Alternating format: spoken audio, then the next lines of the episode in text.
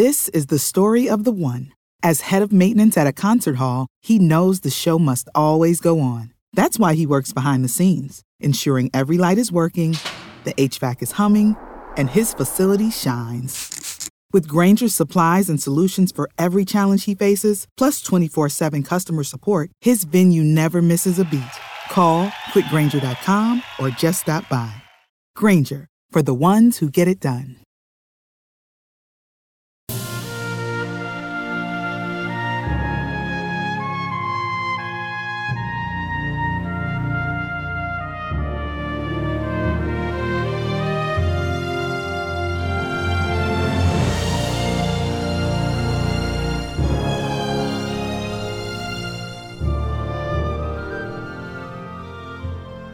And now, Chapter 16 from H. Rider Haggard's King Solomon's Mines The Place of Death. It was already dark on the third day after the scene described in the previous chapter, when we camped in some huts at the foot of the Three Witches, as the triangle of mountains were called to which Solomon's great road ran. Our party consisted of three selves and Foulata, who waited on us, especially on Good. Infadoos, Gagool, who was borne along in a litter, inside which he could be heard muttering and cursing all day long, and a party of guards and attendants. The mountains, or rather the three peaks of the mountains, for the whole mass evidently consisted of a solitary upheaval, were, as I have said, in the form of a triangle, of which the base was towards us, one peak being on our right, one on our left, and one straight in front of us. Never shall I forget the sight afforded by those three towering peaks in the early sunlight of the following morning. High, high above us, up into the blue air, soared their twisted snow wreaths. Beneath the snow, the peaks were purple with heaths, and so were the wild moors that ran up the slopes toward them. Straight before us, the white ribbon of Solomon's great road stretched away uphill to the foot of the center peak, about five miles from us, and there stopped. It was its terminus. I'd better leave the feelings of intense excitement with which we set out on our march that morning to the imagination of those who read this history.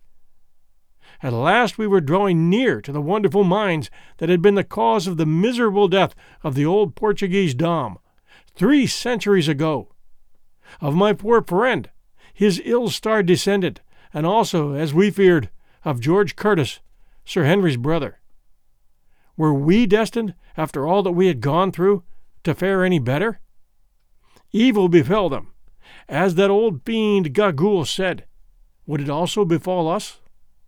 Somehow, as we were marching up that last stretch of beautiful road, I could not help feeling a little superstitious about the matter, and so I think did Good and Sir Henry.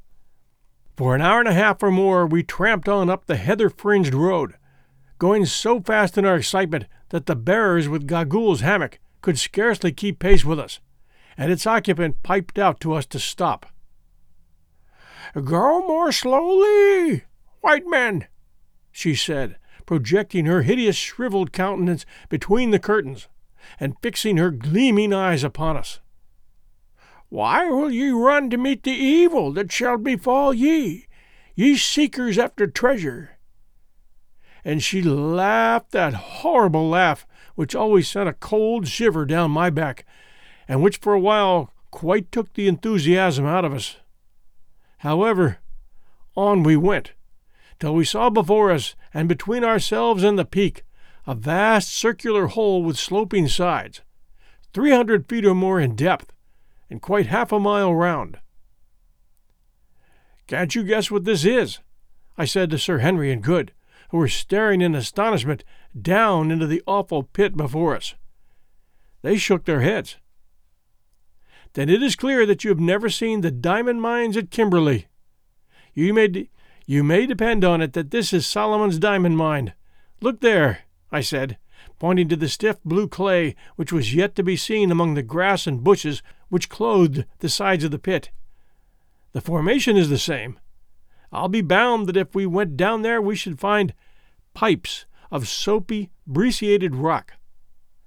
Look, too, and I pointed to a series of worn, flat slabs of rock which were placed on a gentle slope below the level of a watercourse which had in some past age been cut out of the solid rock. If those are not tables once used to wash the stuff, I'm a Dutchman. At the edge of this vast hole, which was the pit marked on the old Dom's map, the great road branched into two and circumvented it. In many places, this circumventing road was built entirely of vast blocks of stone, apparently with the object of supporting the edges of the pit and preventing falls of reef. Along this road we pressed, driven by curiosity to see what the three towering objects were which we could discern from the hither side of the great hole. As we got nearer, we perceived that they were colossi of some sort or another, and rightly conjectured that these were the three silent ones that were held in such awe by the Kukuana people. But it was not until we got quite close that we recognized the full majesty of these silent ones. There, upon huge pedestals of dark rock, sculptured in unknown characters, twenty paces between each, and looking down the road which crossed some sixty miles of plain to Loo, were three colossal seated forms, two males and one female, each measuring about twenty feet from the crown of the head to the pedestal. The female form was of great though severe beauty, but unfortunately the features were injured by centuries of exposure to the weather. Rising from each side of her head were the points of a crescent. The two male colossi were draped and presented a terrifying cast of features, especially the one to our right, which had the face of a devil. That to our left was serene in countenance, but the calm upon it was dreadful. It was the calm of inhuman cruelty, the cruelty, Sir Henry remarked, that the ancients attributed to beings potent for good, who could yet watch the sufferings of humanity, if not with rejoicing, at least without suffering themselves. The three formed a most awe inspiring trinity as they sat there in their solitude and gazed out across the plain forever. Contemplating these silent ones, as the Kukuanas called them, an intense curiosity again seized us to know whose were the hands that had shaped them. Who was it that had dug the pit and made the road? While I was gazing and wondering, it suddenly occurred to me, being familiar with the Old Testament, that Solomon went astray after strange gods, the names of three of whom I remembered Ashtoreth, the goddess of the Zidonians, Chemosh, the god of the Moabites, and Milcom, the god of the children of Ammon. And I suggested to my companions that the three figures before us might represent these false divinities. Hmm, said Sir Henry, who was a scholar, having taken a high degree in classics at college. There may be something in that. Ashtoreth of the Hebrews was the Astarte of the Phoenicians, who were the great traders of Solomon's time. Astarte, who afterwards was the Aphrodite of the Greeks, was represented with horns like the half moon. And there on the brow of the female figure are distinct horns. Perhaps these colossi were designed by some Phoenician official who managed the mines. Who can say? Before we had finished examining these extraordinary relics of remote antiquity, Infadoos came up, and having saluted the silent ones by lifting his spear, asked us if we intended entering the place of death at once, or if we would wait till after we had taken food at midday. If we were ready to go at once, Gagool had announced her willingness to guide us. As it was not more than eleven o'clock, we, driven to it by a burning curiosity, announced our intention of proceeding instantly and I suggested that, in case we should be detained in the cave, we should take some food with us. Hey, have you ever used CheapOair? For years, and I really like it. With CheapOair, you can book online, use their app, or even over the phone. They've got great prices on over 500 airlines and millions of accommodations. They're my go to for travel planning. And if you join their Club Miles program, you can earn points to save on the cost of your travel. Book on the app and you get double points. Sounds like it's time I tried CheapOair. Call CheapOair at 855-247-3279 or visit cheapoair.com slash podcast. Accordingly, Gagool's litter was brought up, and that lady herself assisted out of it, and meanwhile Foulata, at my request, stored some biltong or dried game flesh, together with a couple of gourds of water, in a reed basket. Straight in front of us, at a distance of some fifty paces from the backs of the colossi, rose a sheer wall of rock, eighty feet or more in height, that gradually sloped up till it formed the base of the lofty snow wreathed peak, which soared up into the air three thousand feet above us. As soon as she was clear of her hammock, Gagool cast one evil grin upon us, then, leaning on a stick, hobbled off toward the sheer face of the rock. We followed her till we came to a narrow portal solidly arched that looked like the opening of a gallery of a mine. Here Gagool was waiting for us, still with that evil grin upon her horrid face. Now, white men from the stars, she piped. Great warriors, Incubu, Bougwan, and Macumazahn the Wise, are ye ready? Behold, I am here to do the bidding of my lord the king, and to show ye the store of bright stones. We're ready, I said. Good, good. Make strong your hearts to bear what ye shall see. Comest thou too, Infadoos, who didst betray thy master? Infadoos frowned as he answered, Nay, I come not. It is not for me to enter there. But thou, Gagool, curb thy tongue, and beware how thou dealest with my lords. At thy hands will I require them, and if a hair of them be hurt, Gagool, beest thou fifty times a witch, thou shalt die. Hearest thou? I hear, Infadoos. I know thee. Thou didst ever love big words. When thou wast a babe, I remember thou didst threaten thine own mother. That was but the other day. But fear not, fear not. I live but to do the bidding of the king. I have done the bidding of many kings, in Infadoos, till in the end they did mine. I go to look upon their faces once more, and Twala's too. Come on, come on, here is the lamp. And she drew a great gourd full of oil, and fitted with a rush wick from under her fur cloak. Art thou coming, Foulata? asked Good in his villainous kitchen kukuana, in which he'd been improving himself under that young lady's tuition. I fear, my lord, the girl answered timidly. Then give me the basket. Nay, my lord, whither thou goest, there will I go also. The deuce you will, thought I to myself. That'll be rather awkward if we ever get out of this. Without further ado, Gagool plunged into the passage, which was wide enough to admit of two walking abreast, and quite dark. We following her voice as she piped to us to come on, in some fear and trembling, which was not allayed by the sound of a sudden rush of wings. Hello, what's that? hallooed Good. Somebody hit me in the face. Bats, said I. On you go. When we had, so far as we could judge, gone some fifty paces, we perceived that the passage was growing faintly light. Another minute, and we stood in the most wonderful place that the eyes of living man ever lit on.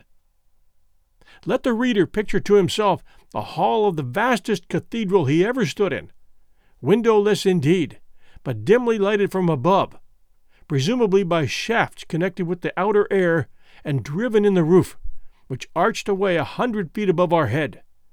And he will get some idea of the size of the enormous cave in which we stood, with the difference that this cathedral, designed of nature, was loftier and wider than any ever built by man.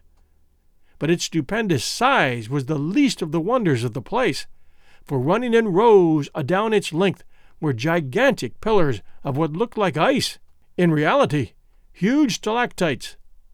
It is impossible for me to convey any idea of the overpowering beauty and grandeur of these pillars of white spar, some of which were not less than twenty feet in diameter at the base, and sprang up in lofty and yet delicate beauty sheer to the distant roof. Others again were in process of formation. On the rock floor there was in these cases what looked, Sir Henry said, exactly like a broken column in an old Grecian temple, whilst high above, Depending from the roof, the point of a huge icicle could be dimly seen. And even as we gazed, we could hear the process going on, for presently, with a tiny splash, a drop of water would fall from the far off icicle onto the column below. On some columns, the drops only fill once in two or three minutes, and in these cases, it would form an interesting calculation to discover how long, at that rate of dripping, it would take to form a pillar, say 80 feet high by 10 in diameter. That the process was, in at least one instance, incalculably slow. The following instance will suffice to show. Cut on one of these pillars, we discovered a rude likeness of a mummy, by the head of which sat what appeared to be one of the Egyptian gods, doubtless the handiwork of some old world laborer in the mine. This work of art was executed at about the natural height of which an idle fellow, be he Phoenician workman or British cad, is in the habit of trying to immortalize himself at the expense of nature's masterpieces, namely, about five feet from the ground. Yet at the time that we saw it, which must have been nearly three thousand years after the date of the execution of the drawing, the column was only eight feet high, and was still in the process of formation, which gives a rate of growth of a foot to a thousand years, or an inch and a fraction to a century. This we knew because, as we were standing by it, we heard a drop of water fall. Sometimes the stalactites took strange forms, presumably where the dropping of the water had not always been on the same spot. Thus, one huge mass, which must have weighed a hundred tons or so, was in the form of a pulpit, beautifully fretted over outside with what looked like lace. Others resembled strange beasts, and on the sides of the cave were fan like ivory tracings, such as the frost leaves upon a pane. Out of the vast main aisle there opened here and there smaller caves, exactly, Sir Henry said, as chapels open out of great cathedrals. Some were large, but one or two, and this is a wonderful instance of how nature carries out her handiwork by the same unvarying laws, utterly irrespective of size, were tiny. One little nook, for instance, was no larger than an unusually big doll's house, and yet it might have been the model of the whole place, for the water dropped, the tiny icicles hung, and the spar columns were forming in just the same way. We had not, however, as much time to examine this beautiful place as thoroughly as we should have liked to do, for unfortunately Gagool seemed to be indifferent to stalactites, and only anxious to get her business over. This annoyed me the more, as I was particularly anxious to discover, if possible, by what system the light was admitted into the place, and whether it was by the hand of man or of nature that this was done. Also, if it had been used in any way in ancient times, as seemed probable. However, we consoled ourselves with the idea that we would examine it thoroughly on our return, and followed on after our uncanny guide. On she led us, straight to the top of the vast and silent cave, where we found another doorway, not arched as the first was, but square at the top, something like the doorways of Egyptian temples. Are ye prepared to enter the place of death? asked Gagool, evidently with a view to making us feel uncomfortable. Lead on, Macduff, said Good solemnly, trying to look as though he was not at all alarmed. As indeed did we all except Foulata, who caught Good by the arm for protection. This is getting rather ghastly, said Sir Henry, peeping into the dark doorway. Come on, Quatermain. Seniores priores. Don't keep the old lady waiting. And he politely made way for me to lead the van, for which I inwardly did not bless him. Tap, tap went old Gagool's stick down the passage, as she trotted along, chuckling hideously, and still overcome by some unaccountable presentiment of evil. I hung back. Come on, get on, old fellow, said Good, or we shall lose our fair guide. Thus adjured, I started down the passage, and after about twenty paces found myself in a gloomy apartment some forty feet long by thirty broad and thirty high, which in some past age had evidently been hollowed by hand labor out of the mountain. This apartment was not nearly so well lighted as the vast stalactite antecave, and at the first glance all I could make out was a massive stone table running its length, with a colossal white figure at its head, and life sized white figures all around it. Next, I made out a brown thing seated on the table in the center, and in another moment my eyes grew accustomed to the light, and I saw what all these things were, and I was tailing out of it as hard as my legs could carry me. I am not a nervous man, in a general way, and very little troubled with superstitions, of which I have lived to see the folly. But I am free to own that that sight quite upset me, and had it not been that Sir Henry caught me by the collar and held me, I do honestly believe that in another five minutes I should have been outside that stalactite cave, and that the promise of all the diamonds in Kimberley would not have induced me to enter it again. But he held me tight, so I stopped because I could not help myself.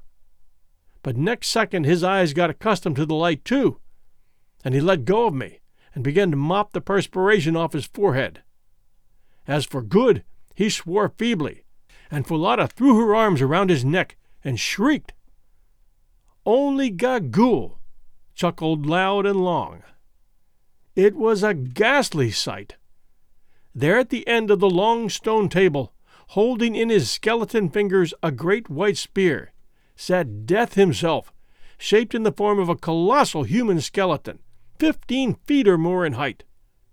High above his head he held the spear as though in the act to strike, one bony hand rested on the stone table before him, in the position a man assumes on rising from his seat, whilst his frame was bent forward so that the vertebrae of the neck and the grinning, gleaming skull projected towards us, and fixed its hollow eye places upon us, the jaws a little open, as though it were about to speak. Great heavens! said I, faintly at last. What can it be? And what are those things? said Good, pointing to the white company round the table. And what on earth is that thing? said Sir Henry, pointing to the brown creature seated on the table. He he! laughed Gagool. To those who enter the hall of the dead, evil comes. He he! Come Incubu, brave in battle, come and see him thou slewest and the old creature caught his coat in her skinny fingers and led him away towards the table. We followed. Presently she stopped and pointed at the brown object seated on the table. Sir Henry looked and started back with an exclamation. And no wonder, for there seated, quite naked, on the table, the head which Sir Henry's battle axe had shorn from the body resting on its knees, was the giant corpse of Twala, last king of the Kukuanas. Yes, there, the head perched upon the knees.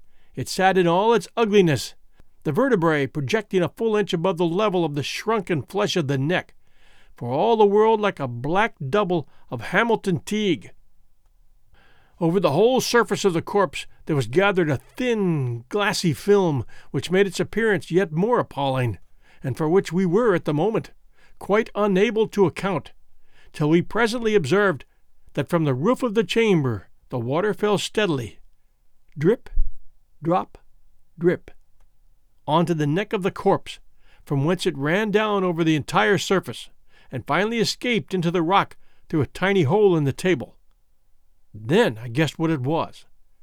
Twala's body was being transformed into a stalactite.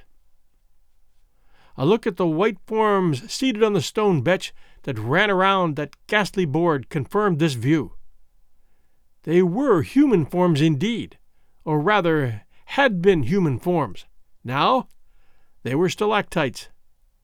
This was the way in which the Kukuana people had from time immemorial preserved their royal dead. They petrified them. What the exact system was, if there was any, beyond placing them for a long period of years under the drip, I never discovered but here they sat, iced over and preserved forever by the siliceous field. Anything more awe inspiring than the spectacle of this long line of departed royalties, wrapped in a shroud of ice like spar, through which the features could be dimly made out.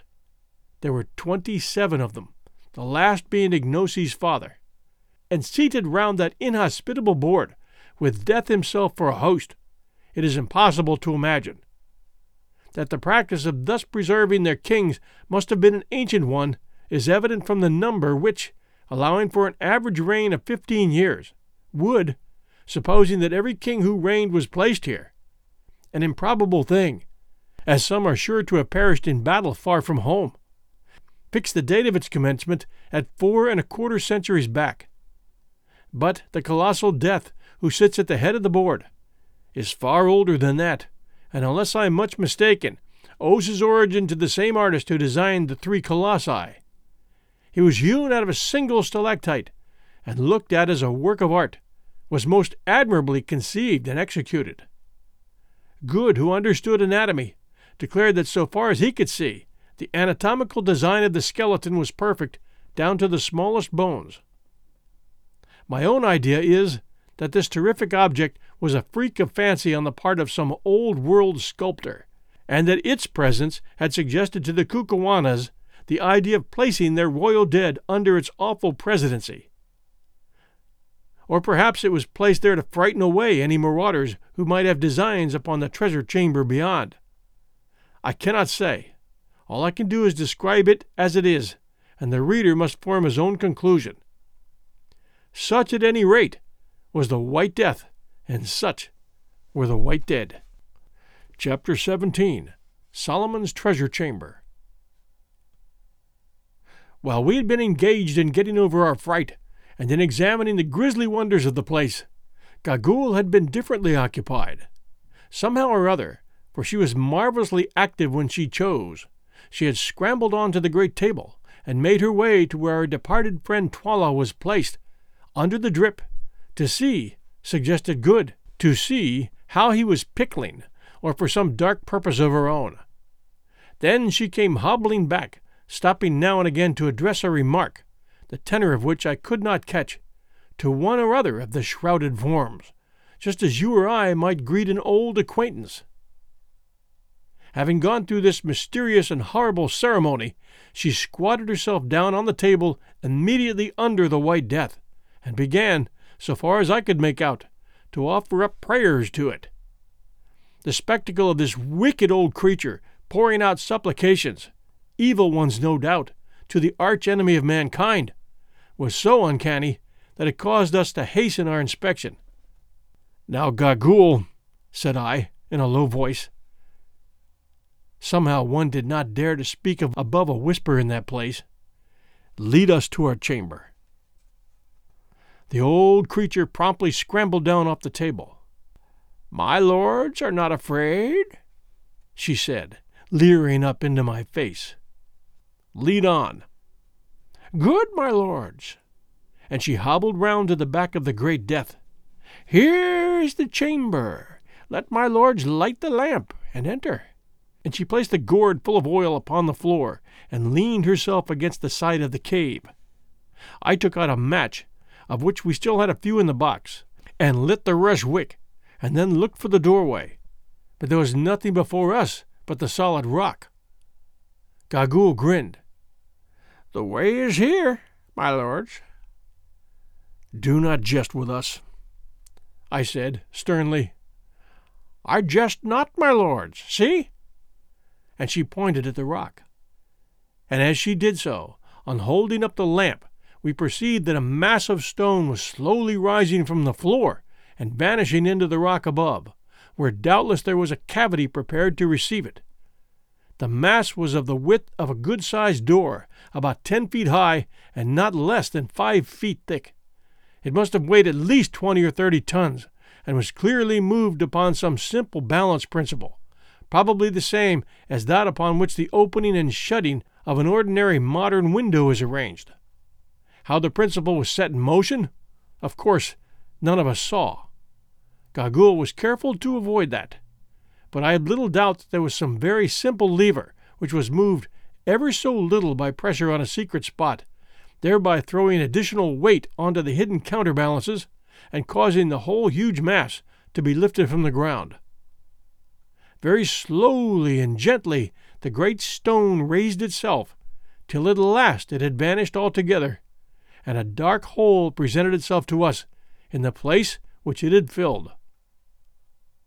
Our excitement was so intense as we saw the way to Solomon's treasure chamber at last thrown open that I for one began to tremble and shake. Would it prove a hoax after all, I wondered? Or was old da Silvestra right? And were there vast hoards of wealth stored in that dark place? Hoards which would make us the richest men in the whole world. Enter, white men from the stars, said Gagool, advancing into the doorway. But first hear your servant, Gagoola the Old. The bright stones that ye will see were dug out of the pit over which the silent ones are set, and stored here, I know not by whom. But once has this place been entered, since the time that those who stored the stones departed in haste, leaving them behind. The report of the treasure went down among the people who lived in the country from age to age, but none knew where the chamber was, nor the secret of the door. But it happened that a white man reached this country from over the mountains. Perchance he too came from the stars, and was well received of the king of the day. He it is who sits yonder. And she pointed to the fifth king at the table of the dead. And it came to pass that he and a woman of the country who was with him came to this place, and that by chance the woman learnt the secret of the door. A thousand years might ye search, but ye should never find it. Then the white man entered with the woman, and filled with stones the skin of a small goat, which the woman had with her to hold food. And as he was going from the chamber, he took up one more stone, a large one, and held it in his hand. Here she paused. Well, I asked, breathless with interest as we all were, what happened to da Silvestra? The old hag started at the mention of the name. How knowest thou the dead man's name? she asked sharply, and then, without waiting for an answer, went on. None know what happened, but it came about that the white man was frightened, for he flung down the goat skin with the stones and fled out with only the one stone in his hand, and that the king took, and it is the stone that thou, Macumazahn, didst take from Twala's brows. Have none entered here since? I asked, peering again down the dark passage. None, my lords. Only the secret of the door hath been kept, and every king hath opened it, though he hath not entered. There is a saying that those who enter there will die within a moon, even as the white man died in the cave upon the mountain, where ye found him, Macumazahn. Ha ha! Mine are true words. Our eyes met as she said it, and I turned sick and cold. How did the old hag know all these things? Enter, my lords, if I speak truth, the goat skin with the stones will lie upon the floor. And if there is truth as to whether it is death to enter here, that will ye learn afterwards. And she hobbled to the doorway, bearing the light with her. But I confess that once more I hesitated about following. Oh, confound it all, said Good. Here goes. I'm not going to be frightened by that old devil and followed by Foulata, who, however, evidently did not at all like the job, for she was shivering with fear. He plunged into the passage after Gagool, an example which we quickly followed. A few yards down the passage, in the narrow way hewn out of the living rock, Gagool had paused and was waiting for us. See, my lords, she said, holding the light before her. Those who stored the treasure here fled in haste, and bethought them to guard against any who should find the secret of this door, but had not the time. And she pointed to the large square blocks of stone which had, to the height of two courses, about two foot three, had been placed across the passage with a view to walling it up.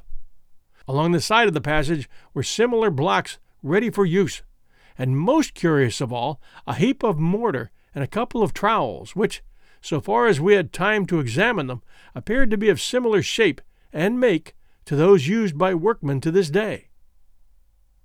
Here, Foulata, who had throughout been in a state of great fear and agitation, said that she felt faint and could go no further, but would wait there.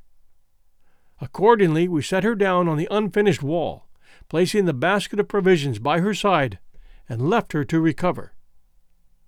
Following the passage for about fifteen paces further, we suddenly came to an elaborately painted wooden door. It was standing wide open. Whoever was last there had either not had the time or had forgotten to shut it. Across the threshold lay a skin bag formed of goatskin that appeared to be full of pebbles. Hee hee, white man! sniggered Gagool as the light from the lamp fell upon it. What did I tell ye? That the white man who came here fled in haste and dropped the woman's bag.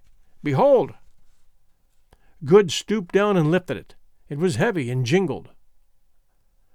By Jove, I believe it's full of diamonds, he said in an awed whisper. And indeed, the idea of a small goatskin full of diamonds is enough to awe anybody. Here, old lady, give me the lamp. And taking it from Gagool's hand, he stepped to the doorway and held it high above his head. We pressed in behind him, forgetful, for the moment, of the bag of diamonds, and found ourselves in Solomon's treasure chamber.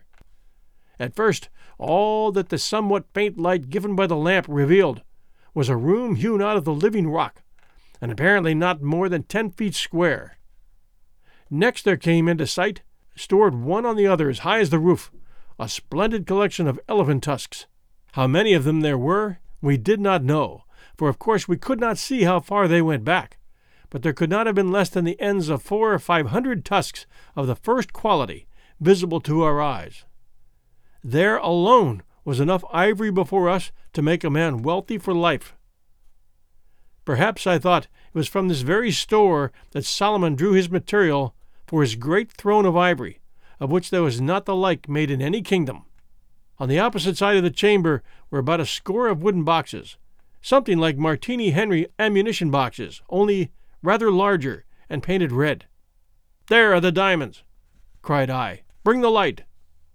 Sir Henry did so, holding it close to the top box, of which the lid, rendered rotten by time even in that dry place, appeared to have been smashed in, probably by Da Silvestra himself. Pushing my hand through the hole in the lid, I drew it out full, not of diamonds, but of gold pieces, of a shape that none of us had seen before and with what looked like Hebrew characters stamped upon them. Ah, I said, replacing the coin. We shan't go back empty handed, anyhow. There must be a couple of thousand pieces in each box, and there are eighteen boxes. I suppose it was the money to pay the workmen and merchants.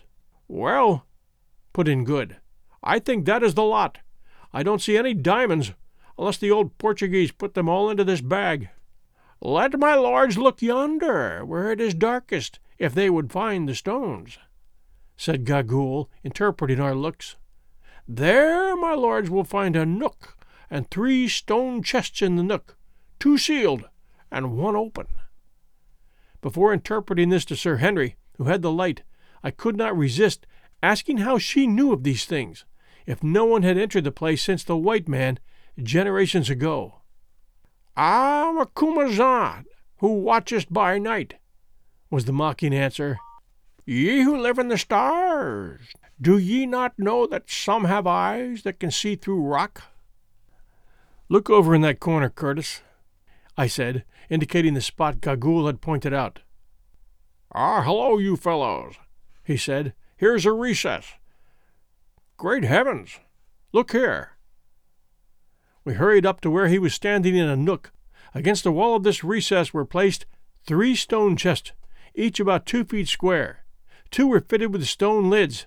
The lid of the third rested against the side of the chest, which was open. Look! he repeated, hoarsely, holding the lamp over the open chest. We looked. and for a moment we could make nothing out on account of the silvery sheen that dazzled us.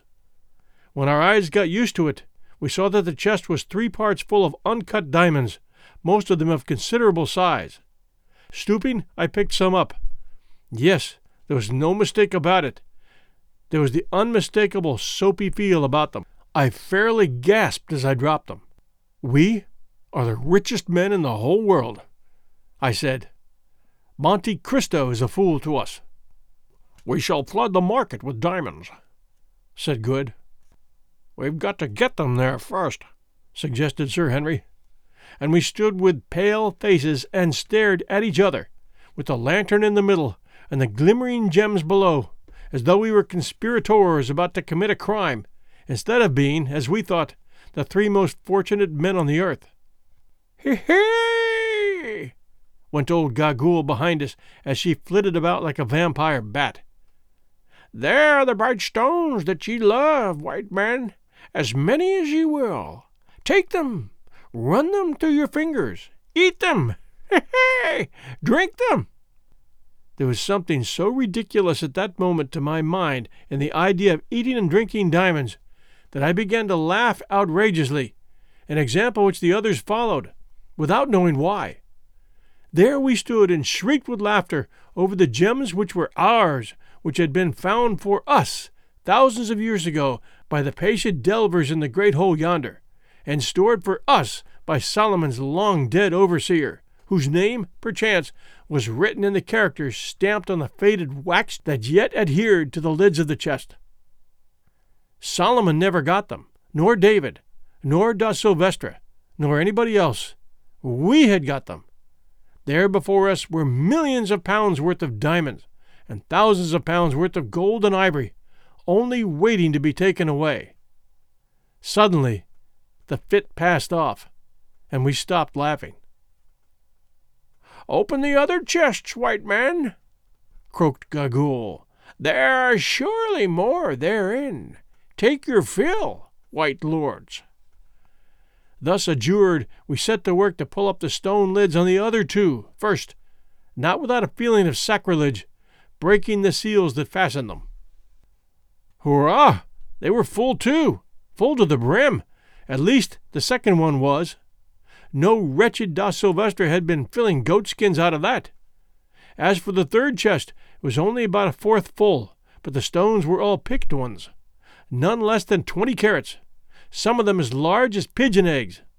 Some of these biggest ones, however, we could see by holding them up to the light, were a little yellow, off colored, as they call it in Kimberley. What we did not see, however, was the look of fearful malevolence that old Gagool favored us with as she crept, crept, like a snake, out of the treasure chamber and down the passage toward the massive door of solid rock. Hark! Cry upon cry comes ringing up the vaulted path, and it's Foulata's voice. Oh, Bougwan, help! Help! The rock falls! Leave go, girl! Let... Help! Help! She has stabbed me! By now, we're running down the passage, and this is what the light from the lamp falls on. The door of rock is slowly coming down. It is not three feet from the floor. Near it struggle Foulata and Gagool. The red blood of the former runs to her knee, but still the brave girl holds the old witch, who fights like a wildcat. Ah, she is free! Foulata falls, and Gagool throws herself on the ground, to twist herself like a snake through the crack of the closing stone. She is under. Ah, God, too late! Too late! The stone nips her, and she yells in agony. Down, down it comes, all thirty tons of it, slowly pressing her old body against the rock below. Shriek upon shriek as we've never heard. Then a long, sickening crunch, and the door was shut, just as we, rushing down the passage, hurled ourselves against it. It was all done in four seconds. Then we turned to Foulata. The poor girl was stabbed in the body, and could not, I saw, live long. Ah, Bougwan, I die, gasped the beautiful creature. She crept out. Gagool! I did not see her. I was faint, and the door began to fall. Then she came back and was looking up the path, and I saw her come in through the slowly falling door, and caught her and held her, and she stabbed me, and I die, Bougwan. Poor girl! Good cried, and then, as he could do nothing else, he fell to kissing her. Bougwan, she said, after a pause, is Macumazahn there?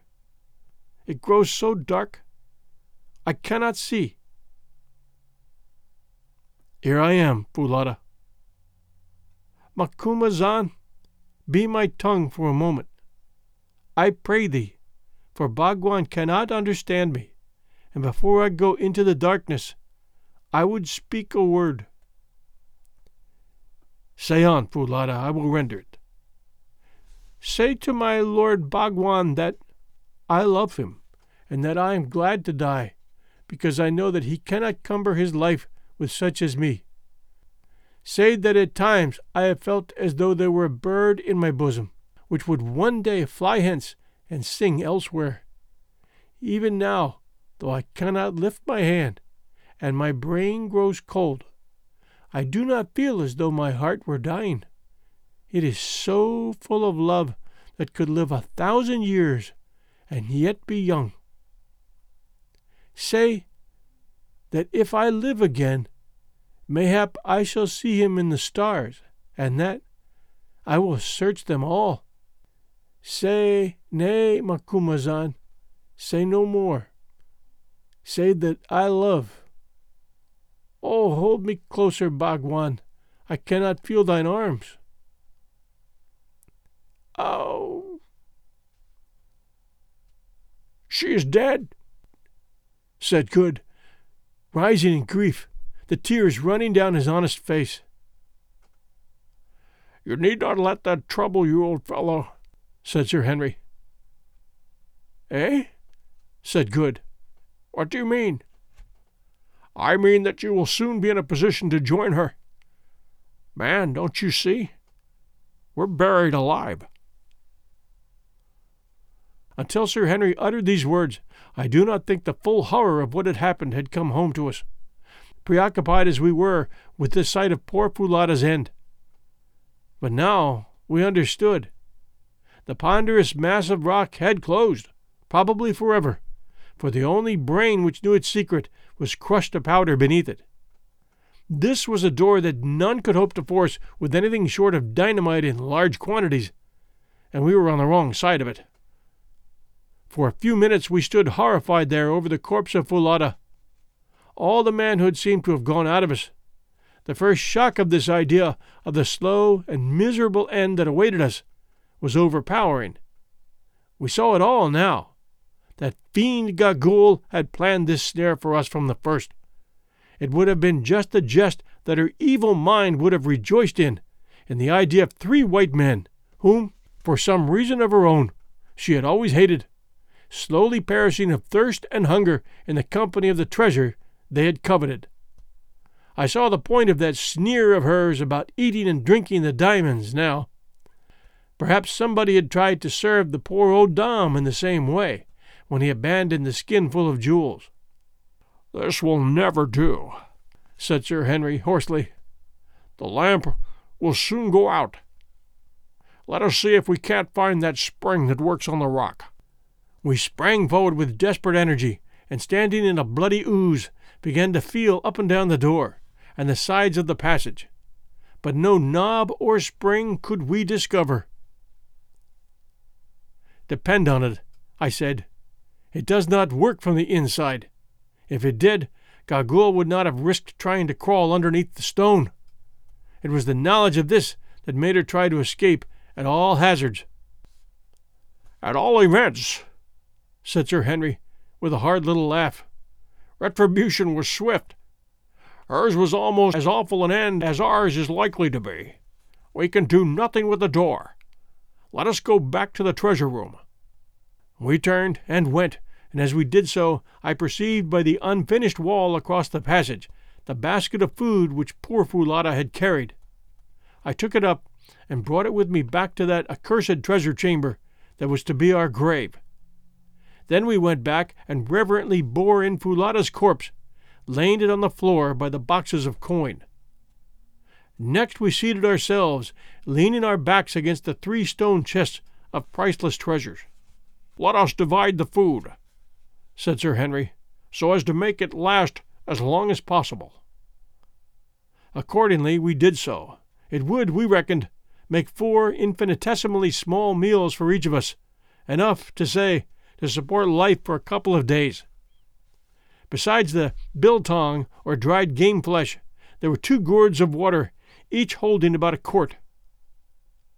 Now, said Sir Henry, let us eat and drink, for tomorrow we die. We each ate a small portion of the biltong and drank a sip of water. We had, needless to say, but little appetite, though we were sadly in need of food and felt better after swallowing it. Then we got up and made a systematic examination of the walls of our prison house, in the faint hope of finding some means of exit, sounding them and the floor carefully. There was none. It was not probable that there should be one to a treasure chamber. The lamp began to burn dim. The fat was nearly exhausted. Quatermain, said Sir Henry, what is the time? Your watch goes. I drew it out and looked at it. It was six o'clock. We had entered the cave at eleven. Infadoos will miss us, I suggested. If we do not return tonight, he will search for us in the morning, Curtis. He may search in vain. He does not know the secret of the door, not even where it is. No living person knew it yesterday except Gagool. Today no one knows it. Even if he found the door, he could not break it down. All the Kukuana army couldn't break through five feet of living rock. My friends, I see nothing for it but to bow ourselves to the will of the Almighty. The search for treasure has brought many to a bad end and we shall go to swell their number. The lamp grew dimmer yet. Presently it flared up and showed the whole scene in strong relief the great mask of white tusks, the boxes full of gold, the corpse of poor Foulata stretched before them, the goat skin full of treasure, the dim glimmer of the diamonds, and the wild, wan faces of us three white men seated there awaiting death by starvation. Suddenly it sank and expired.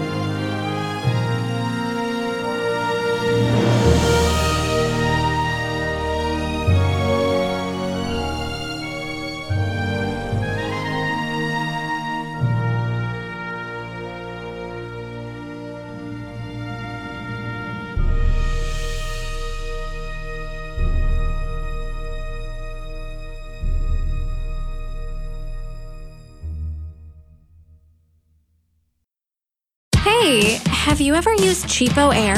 For years, and I really like it. With CheapOair, you can book online, use their app, or even over the phone. They've got great prices on over 500 airlines and millions of accommodations. They're my go to for travel planning. And if you join their Club Miles program, you can earn points to save on the cost of your travel. Book on the app, and you get double points. Sounds like it's time I tried CheapOair. Call CheapOair at 855-247-3279 or visit cheapoair.com slash podcast.